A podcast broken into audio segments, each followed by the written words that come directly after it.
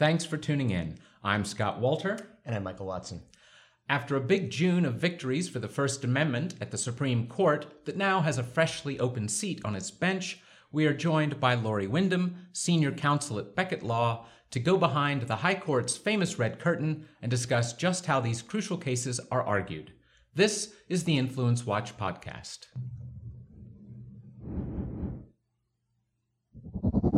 In the Supreme Court term that closed last month, First Amendment free speech protections won three major victories against efforts by so-called progressives to compel dissenters to mouth agreement with or to fund support for the left's values. Those three victories provoked the New York Times to complain in a front-page article that pretended not to be an editorial that conservatives were, quote, weaponizing free speech. Two of the cases, the Masterpiece Cakeshop dispute over a wedding cake, which we discussed a couple of episodes ago, and Nifla v. Becerra, which challenged a California law that all but required pro-life pregnancy centers to advertise for state-funded abortions, dealt directly with religious freedom. And so we're happy to welcome Lori Windham, senior counsel of Becket Law, also known as the Becket Fund for Religious Liberty, which filed friend of the court briefs in both those cases.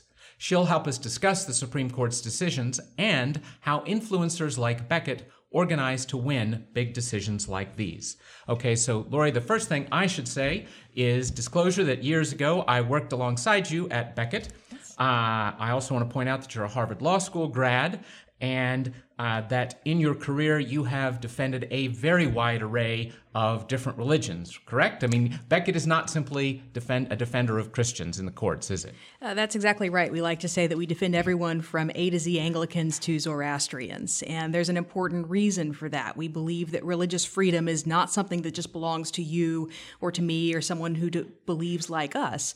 Religious freedom is a fundamental human right, and it's something that must be defended for all faiths. And so that is what we aim to do at Becket, and that is what we have done at Becket. Another thing that is distinctive about Becket is that while many firms that are similar get into other areas besides religious liberty, Becket stays laser-focused just on religious liberty. Isn't that correct? That's exactly right. And Becket is small by design. We want to be the people who can go in and find the right case in the right place and take that and set a good precedent. And so our job is not to try and cover the whole panoply of cases out there, because you'll tire yourself out really quickly doing that. There are a lot of interesting issues, but to focus on one thing, which is religious freedom, to know the law of religious freedom and to do that really well. And so if we are to divide our focus and do other things, we'll be less effective. And I think our effectiveness speaks for itself. We are 5-0 at the Supreme Court and hope to keep that record running. Yeah, one batting 1,000 at the Supremes is not bad. Well, Mike, why don't you get our discussion started with a recap of some of these decisions? So the first one, the first case that was decided, Scott, you and I discussed a couple weeks ago, and that was Masterpiece Cakeshop v. Colorado Civil Rights Commission. And the question that was posed in that case effectively was, can a religious Christian baker be compelled by state non-discrimination law to make a custom cake celebrating a same-sex wedding? And the court ruled by 7-2 that they aren't really sure, but man, the Colorado Civil Rights Commission was really mean to religious people. And therefore, the baker must be allowed not to be punished. Yes, and as I recall, Lori, the baker made it clear that he wasn't saying there were classes of people he would refuse to do business with. He was only saying that there was a particular ceremony that he wouldn't bake for. Am I right? That's exactly right. And that's where religious freedom arguments really come into this, is he was saying, hey, look, if you want to come into my shop and just buy a cake off the shelf, here are all the cakes. I'll happily sell you one. It's just that I can't participate in and celebrate a religious ceremony that is contrary to my beliefs. And we have a long history in America, and this was recognized in the 7-2 opinion in this case, that we don't coerce people to participate in religious ceremonies they disagree with. The majority opinion talked about the fact that clergy can't be coerced into officiating at a wedding at which it would be contrary to their religious beliefs. And it's interesting to note that when clergy are doing that, they're also doing that on behalf of the state.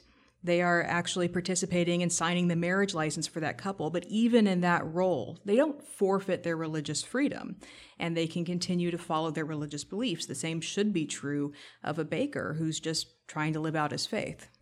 Now, Mike, the next case we want to talk about is the Nifla v. Becerra case. Tell us the background. So like Masterpiece Cakeshop, this was also a compelled speech contrary to your religious beliefs situation.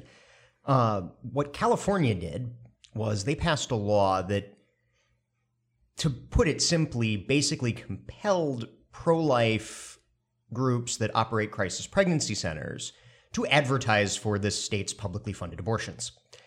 Needless to say, when you are a pro-life institution who is opposed to abortion and exists to persuade women about alternatives to abortion, and the state comes in and says, you have to advertise our publicly funded, taxpayer-funded abortion, abortion services and family, quote-unquote, family planning services, that implicates their religious freedom. And so the National Institute of Family and Life Advocates, which is a group Nifla, mm-hmm. which is a group that, an association of these pro-life crisis pregnancy organizations, sued the state to protect the freedom of these pro-life pregnancy centers to operate in accordance with their beliefs. And it made it all the way to the Supreme Court, and the Supreme Court ruled by a very tight 5-4 decision, which is kind of scary, that absolutely not. The state could not force that medical professionals do not lose their religious freedom when they are working as medical professionals, and even the non-licensed pregnancy centers, the rules that were put on them were also overly burdensome of their speech.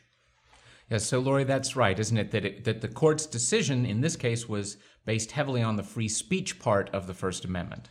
Yes, that's exactly right. And what the court did there was something that's really important, and I think we'll apply more broadly. Is it said that when you are talking about a content-based speech regulation, when you are restricting someone's speech because of its content, and it was very clear in this California law that it was targeted directly at these pro-life institutions. That's exactly right. And when you are doing that, the government is going to have to face strict scrutiny, which is the highest legal test there is.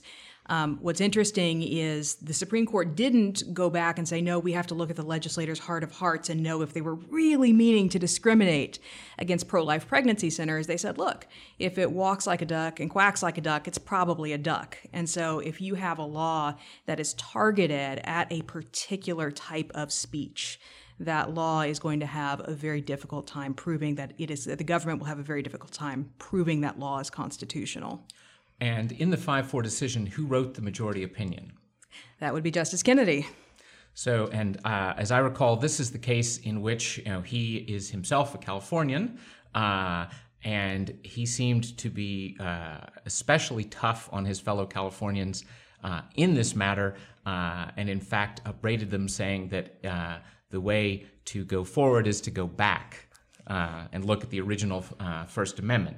Is that correct? Was that somewhat surprising? Kennedy wrote that. That was a concurrence. Justice Thomas wrote the majority. You're right. My apologies. Majority opinion, but Kennedy wrote a scathing concurrence, and of course Kennedy is from California, in which California likes to see itself as very progressive, very forward-thinking, very the vanguard of America, and Justice Kennedy was like, "Hey, wait a minute! It's not forward-thinking to make people violate their beliefs." Yeah, so that for his the end, and of course he knew he was going to be resigning, so that was an interesting way to go out. Well, Mike, the third case that we want to talk about that's free speech related here is came down on the very last day, Janus v. AFSCME. Tell us who AFSCME is and what was the case involved. Even religious liberty comes back to employment law. The American Federation of State, County, and Municipal Employees. So Illinois and 21 other states had until last Wednesday a provision in their law which required government workers who are represented by a government worker union, like the American Federation of State, County, or Municipal Employees, to pay what are so-called agency fees, to pay the union that you don't want to be a part of and that you aren't technically a part of, but that represents you because it's a union privilege that the unions have under state law, to do the work of the union. And Mark Janus, who is an Illinois public worker, sued, saying that that violated his free speech rights, that was improperly compelled speech, and by a 5-4 ruling authored by Justice Samuel Alito, the Supreme Court agreed. Yeah, so all three cases then are about compelled speech, the baker being compelled to express himself, the pro-life pregnancy centers being compelled to essentially advertise their competition, and Mr. Janus being compelled to have a union speak for him when it in fact did not speak for him. Well, Lori, was Becket active in these cases, and if so, how? Yes, we were active in all three of these cases. We filed amicus briefs with the Supreme Court in all three. And the value of doing that is you can bring different arguments to the court's attention. You can also bring different situations to the court's attention. For example, in the Nifla case, we represent two pro-life pregnancy centers, one in California and one in Baltimore. And so we're able to talk about the fact that these laws are not just something that were happening in California. There are different flavors and variations of these laws in places across the country.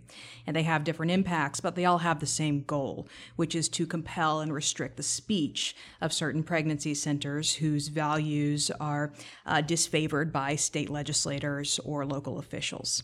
And so we were able to tell the Supreme Court a little bit about some of the other cases on the horizon and the fact that this is not an issue that is being decided in a vacuum, that in fact there are a number of these laws across the country, and their decision here is going to impact a number of different jurisdictions across the country.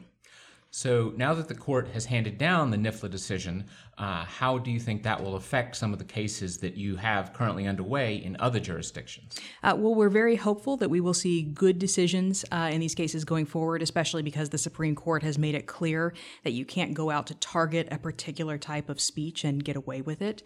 In fact, the Supreme Court refused to review the good Fourth Circuit decision that we had in our Baltimore Pregnancy Center case. And so we were very happy to see that they'd taken that step. And we think that going forward, the lower courts are really going to struggle to uphold these sorts of restrictions on pro-life pregnancy centers, given the very strong statements that were made in Nifla. Well, that's fascinating. Now, you said in these cases, you participated as a friend of the court, the amicus curiae style brief. For those of our listeners who haven't worked at public interest law firms, explain a little bit about how, why do we bother to have these amicus briefs? And by the way, Becket was by no means the only person participating, correct? Tell us a bit about how both sides in big fights like this strategize and collect allies and how it all works. Certainly. This is something that has really proliferated in the last few years of the court. The tradition of filing an amicus brief goes back for many years, but in the last few terms we have seen more and more of them. And what happens is that advocacy groups on both sides will show up to make their arguments. And they have the advantage in doing that in that they can make different arguments from the ones that the plaintiffs and the petitioners and the respondents are making. They can bring other cases to the court's attention. This is kind of the traditional historical purpose of a brief, is to say, hey, I have an interest in this case. I have something similar that's going to be impacted by this. You need to consider my case too when you're thinking about this ruling. And so they can bring those to the court's attention.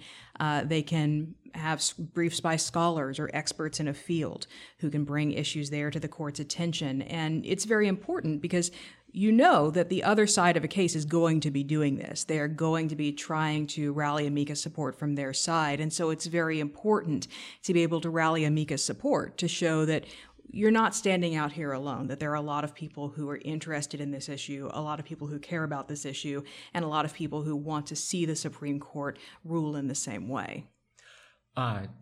Who are some of the folks in Nifla or other cases, some of the other groups that Becket often has, roughly speaking, allied with it in the filing of these kinds of briefs? Well, you certainly also see a number of different religious liberty organizations like ADF and First Liberty. Heritage Foundation, while it does not actually participate in filing amicus briefs, will often have experts who help to support different amicus efforts.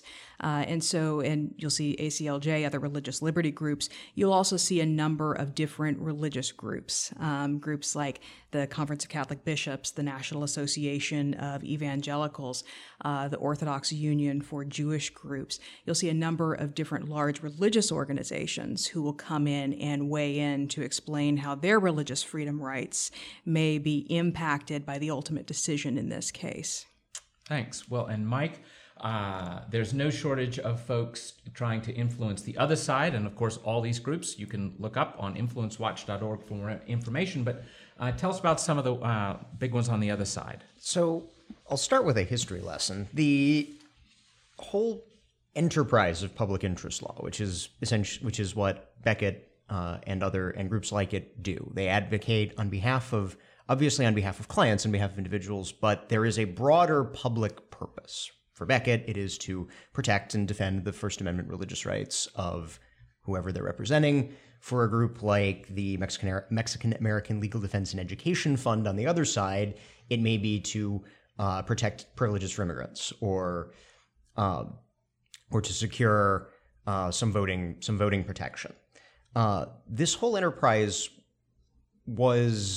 is generally credited by people like Walter Olson, who's written for the Cato Institute scholar, who's written for Capital Research Center on occasion, is generally credited to the Ford Foundation back in the late 1960s. The Ford Foundation was, until very recently, the largest foundation in the country.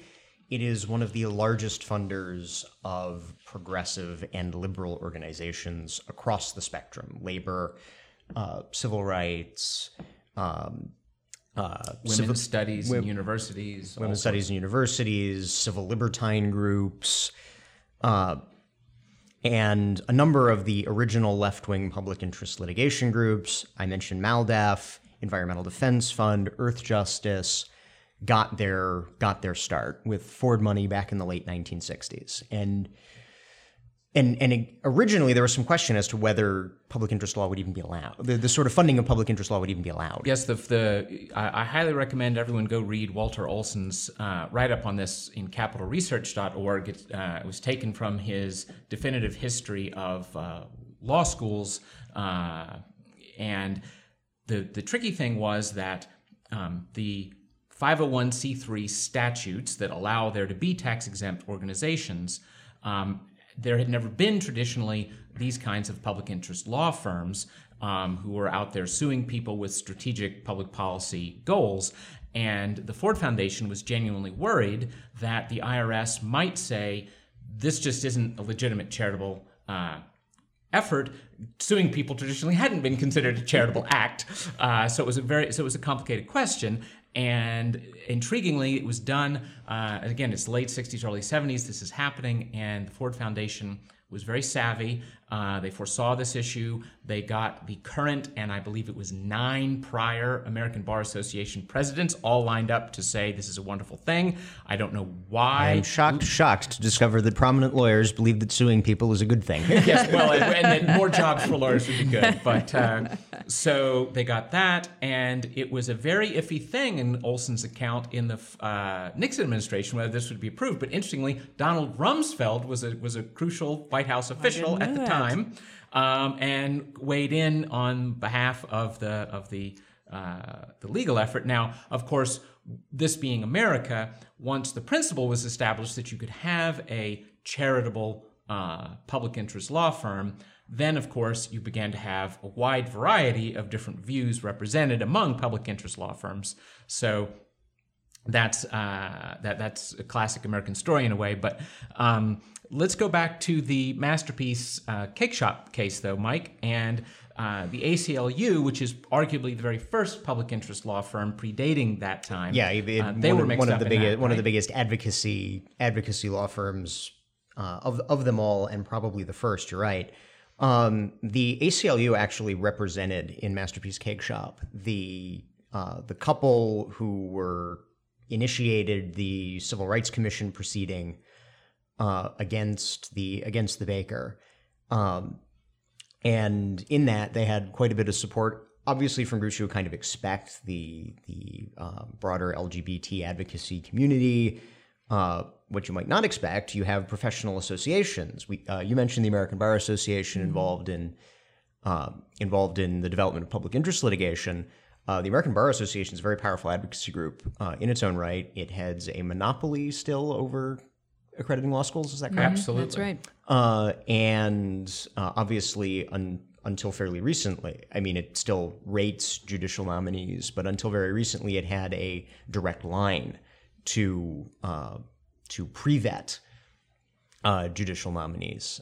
The Trump administration stopped that early in its administration, but so very powerful advocacy group.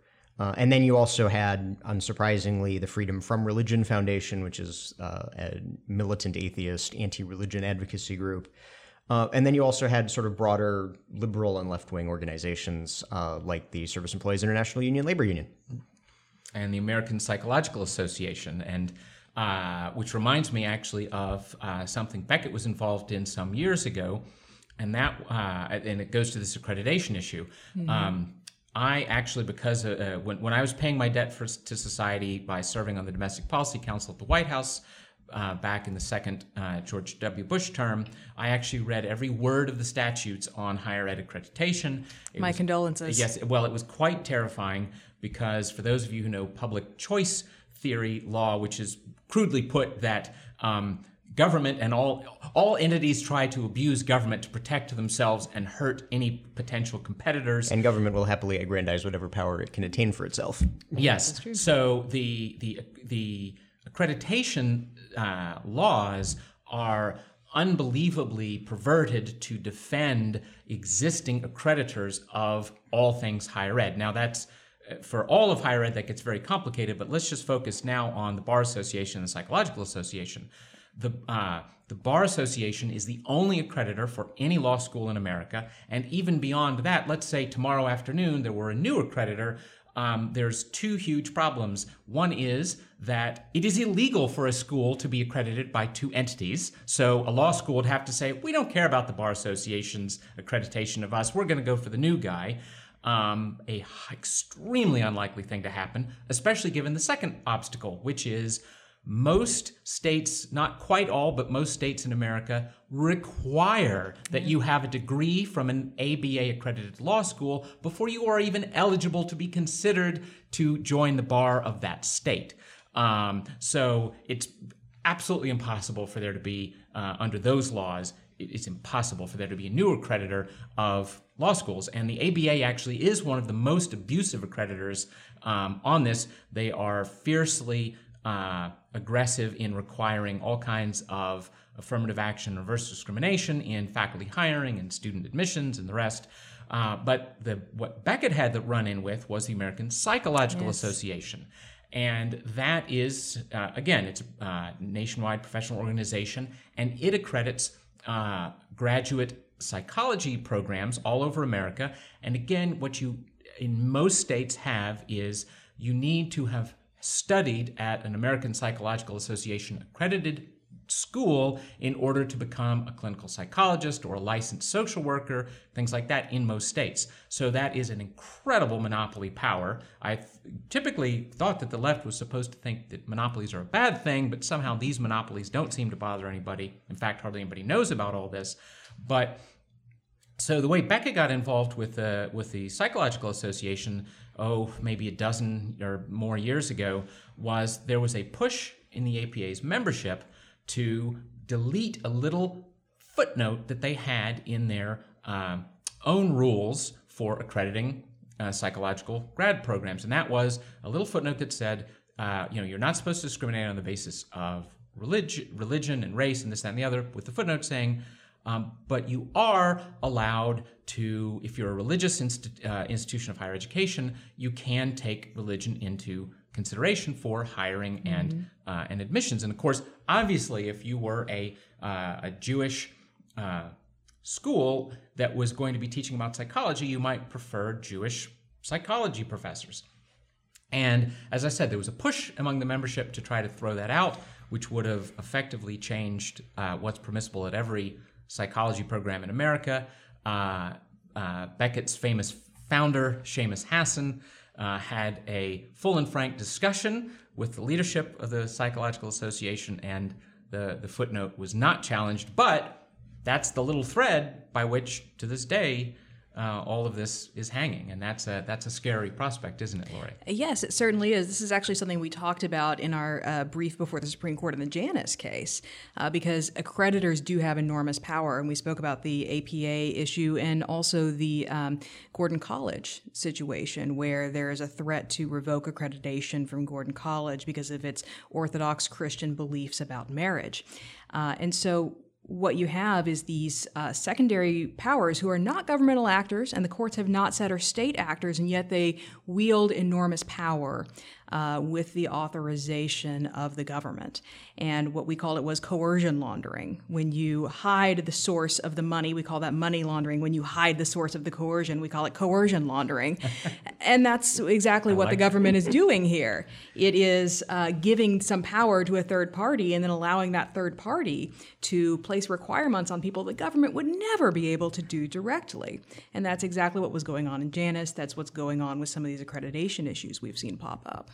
And yet, I don't, correct me if I'm wrong, I have never heard of any direct legal challenge to this kind of accreditation issue for in any sphere. I don't know of any. No, I'm not aware of any. I think it's all been, you know, discussions within legislation and behind the scenes, but we have not yet seen a full-on court challenge to the powers of the accrediting agencies.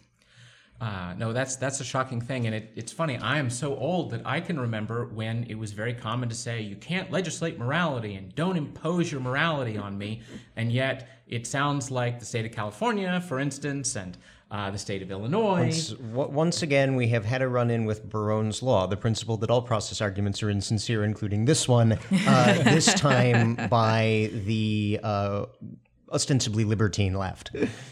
Again, our bigger picture here that we're looking at is the whole First Amendment is highly controversial, it would seem. And again, I like to run through my little quick thing that the very first thing in the First Amendment, people often forget, but the first liberty there is religious liberty, and I think the First Amendment kind of makes sense in the way of, first it mentions religious liberty, which is really freedom of thought, freedom of belief and thought and conscience, and then it mentions free speech, and then it mentions the free press and free association, and they naturally flow from the thought all the way to speaking to then organizing. As the press or organizing and collective action. Mm-hmm. Yeah, to do that. And I think in America there still is a great support for the First Amendment, and yet the folks who are not happy about some of these decisions we've been discussing, including the New York Times, seem to think that it's a good strategic move to object to this First Amendment protection by the court. Yeah, the New York Times on the front page last weekend. ran this article which they claimed was a news analysis, and they based it off some paper. I think it was Alex Griswold of the Washington Free Beacon had a pretty good debunking of it a couple days right before the 4th, and it involved classifying the speech cases that had come before the Supreme Court in recent years, and then that.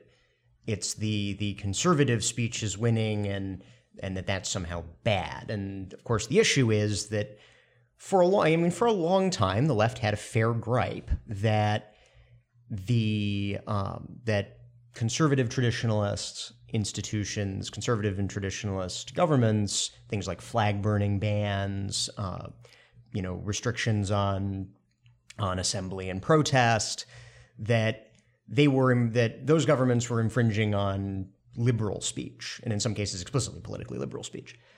But in recent years, the right has sort of conceded to the old liberals of the 70s that actually you guys had a point. Actually, we do need this free exchange of ideas. We do need this free exchange of thought, and I believe it was Antonin Scalia who wrote the decision that overturned the federal ban on flag burning. Is that correct? He certainly joined it. He wrote it. Yeah. Well, he certainly sided with it. But in recent years, of course, it's been the progressive left that has really aggressively, especially in this sort of compelled speech sphere, that we've been discussing today, where there's, you know, a law that you have to, you know, bake a cake celebrating a same-sex wedding, even if you're a religious Christian, where you have to advertise for state-funded abortions if you're going to try to persuade women not to have abortions, where you have to fund a labor union that you would rather not represent you at all, that only can represent you as a privilege to the labor union to increase its bargaining power. And these regulations have had to be struck down by the Supreme Court, have had to go before the Supreme Court, because they're now proliferating. And so it, again, a change from the left is winning free speech cases at the Supreme Court to the right is winning free speech cases at the Supreme Court, if anything, is because the left has started attacking right-wing speech. Well, there's also the demographic question here, Lori, that I wanted to ask you about, and that is that it would seem, this is actually somewhat controversial in how to interpret the numbers, but it is broadly believed to be the case that religious belief is diminishing in America. And leaving aside the question of exactly how accurate that is, to the extent there's anything to that, do you think that is going to affect the long-term prospects of the First Amendment's religious liberty guarantees? You know, I'm very hopeful about the long-term prospects of the First Amendment's religious liberty guarantees. I think it is true that we have seen an erosion of understanding of why these are so important. I think one of the most disappointing things I have seen just in the time that I have been doing this work is the erosion of support for the Religious Freedom Restoration Act. This is a law that had a broad coalition from both sides of the aisle. It passed the Senate unanimously. Chuck Schumer voted for it. Chuck Schumer voted for it. Chuck Schumer voted for it, and President Clinton signed it. Exactly. This was seen as completely non-controversial. And of course, now when states try and pass their own versions of this federal law, they are labeled as discriminators and have other states banning travel and all sorts of other overreaching things in order to penalize states for doing this. And so what we've seen is an unwillingness to understand that religious freedom means people are going to disagree. And sometimes those people you really don't like are going to be protected by this law. And we're seeing less and less support for that, what should be a broad-based and fundamental American ideal, which is that we all have freedom. And yes, that includes the freedom to disagree with each other. No, that makes sense. And, you know, that brings us actually to a final topic, and that would be the open seat now on the court, given that Mr. Justice Kennedy has announced that he will be leaving at the end of this month. And one of the persons on the short list to replace him, supposedly, is Amy Coney Barrett. And when she was up for Senate confirmation to the D.C. Circuit Court of Appeal, where she's now sitting. I am almost certain it was 7th. It was the 7th. I apologize. Sorry, wrong appellate court. But when she was up for her confirmation on that, there were multiple senators who... Infamously, Dianne Feinstein of California reading from what was obviously a prepared set of questions, asked... Coney Barrett, who is a practicing Catholic, the dogma lives loudly within you. Yes, as if there were. So do you have any worries, not just with her, but within whoever may be nominated to fill that seat, that their personal religious beliefs are going to be a source of controversy? That's certainly something we're concerned about, because we've seen it already with some of the circuit court nominees. Our Constitution has a no religious test clause. It is supposed to be blind when it comes to judges, just as justice is supposed to be blind, not considering the people before it, but considering the merits of the case. And so there is a real danger that rather than considering the merits of the nominees before them, we're going to see senators attacking them because of their religious beliefs. And I think that's exactly contrary to what our Constitution was created for.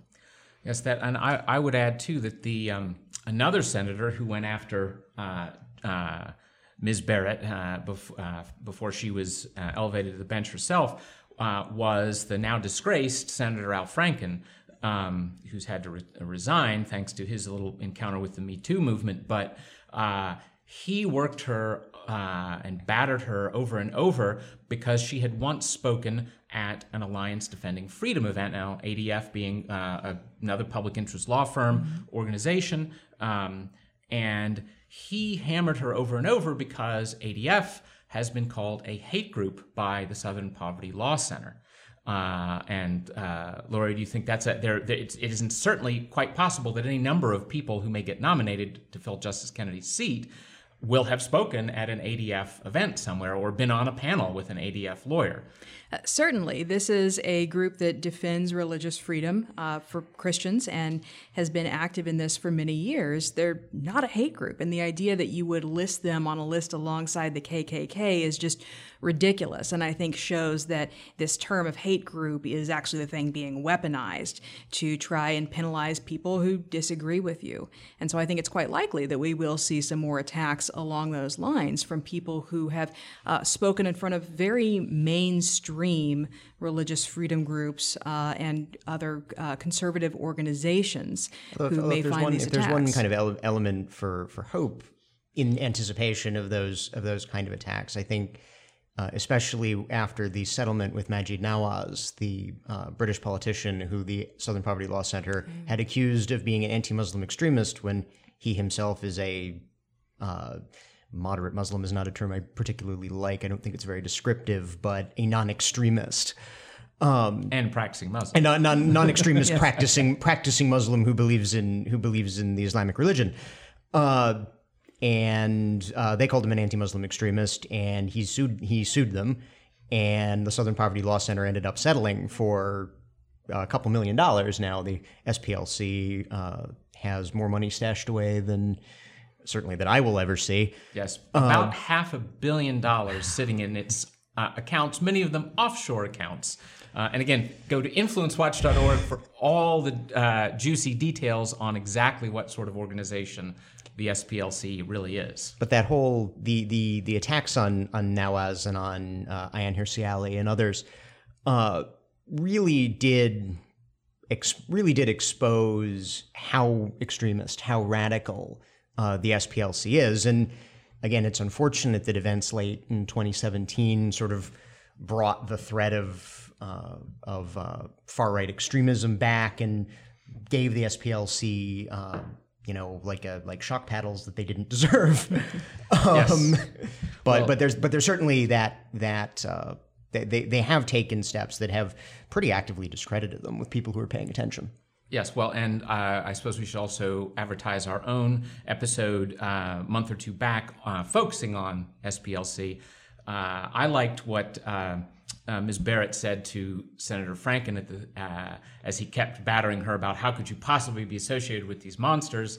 And she looked at him puzzled and said, well, they're currently co-counsel with Wilmer Cutler Pickering in a Supreme Court case. And I really don't think that Wilmer Cutler Pickering, one of the largest and most prestigious law firms in the country, would be co-counsel with a genuine extremist group. But of course, that didn't satisfy Mr. Frank. And didn't they handle argument in Masterpiece? Yes, they did. Yeah. So does that make Sonia Sotomayor and Stephen Breyer, who voted with, who were the two that made the 5 + 2 = 7? Yes, it was Kagan. But yes, same. Oh yeah, point. Kagan. I'm sorry, not Sotomayor. Obviously not Sotomayor. Yes. Well, Kagan's actually has been interesting on the high court. Actually, maybe this will be one of our last points, but you never know what your appointees are going to do, because in the Hosanna Tabor Lutheran Church and School, which was one of those 5 Supreme Court victories that Becket has had, Elena Kagan was surprising, given that she had been she'd been Obama's Solicitor General and then, of course, was his pick for the court. Yes, and she criticized the SG's office because she said that what they were doing was saying that religious organizations had no more associational rights than a labor union.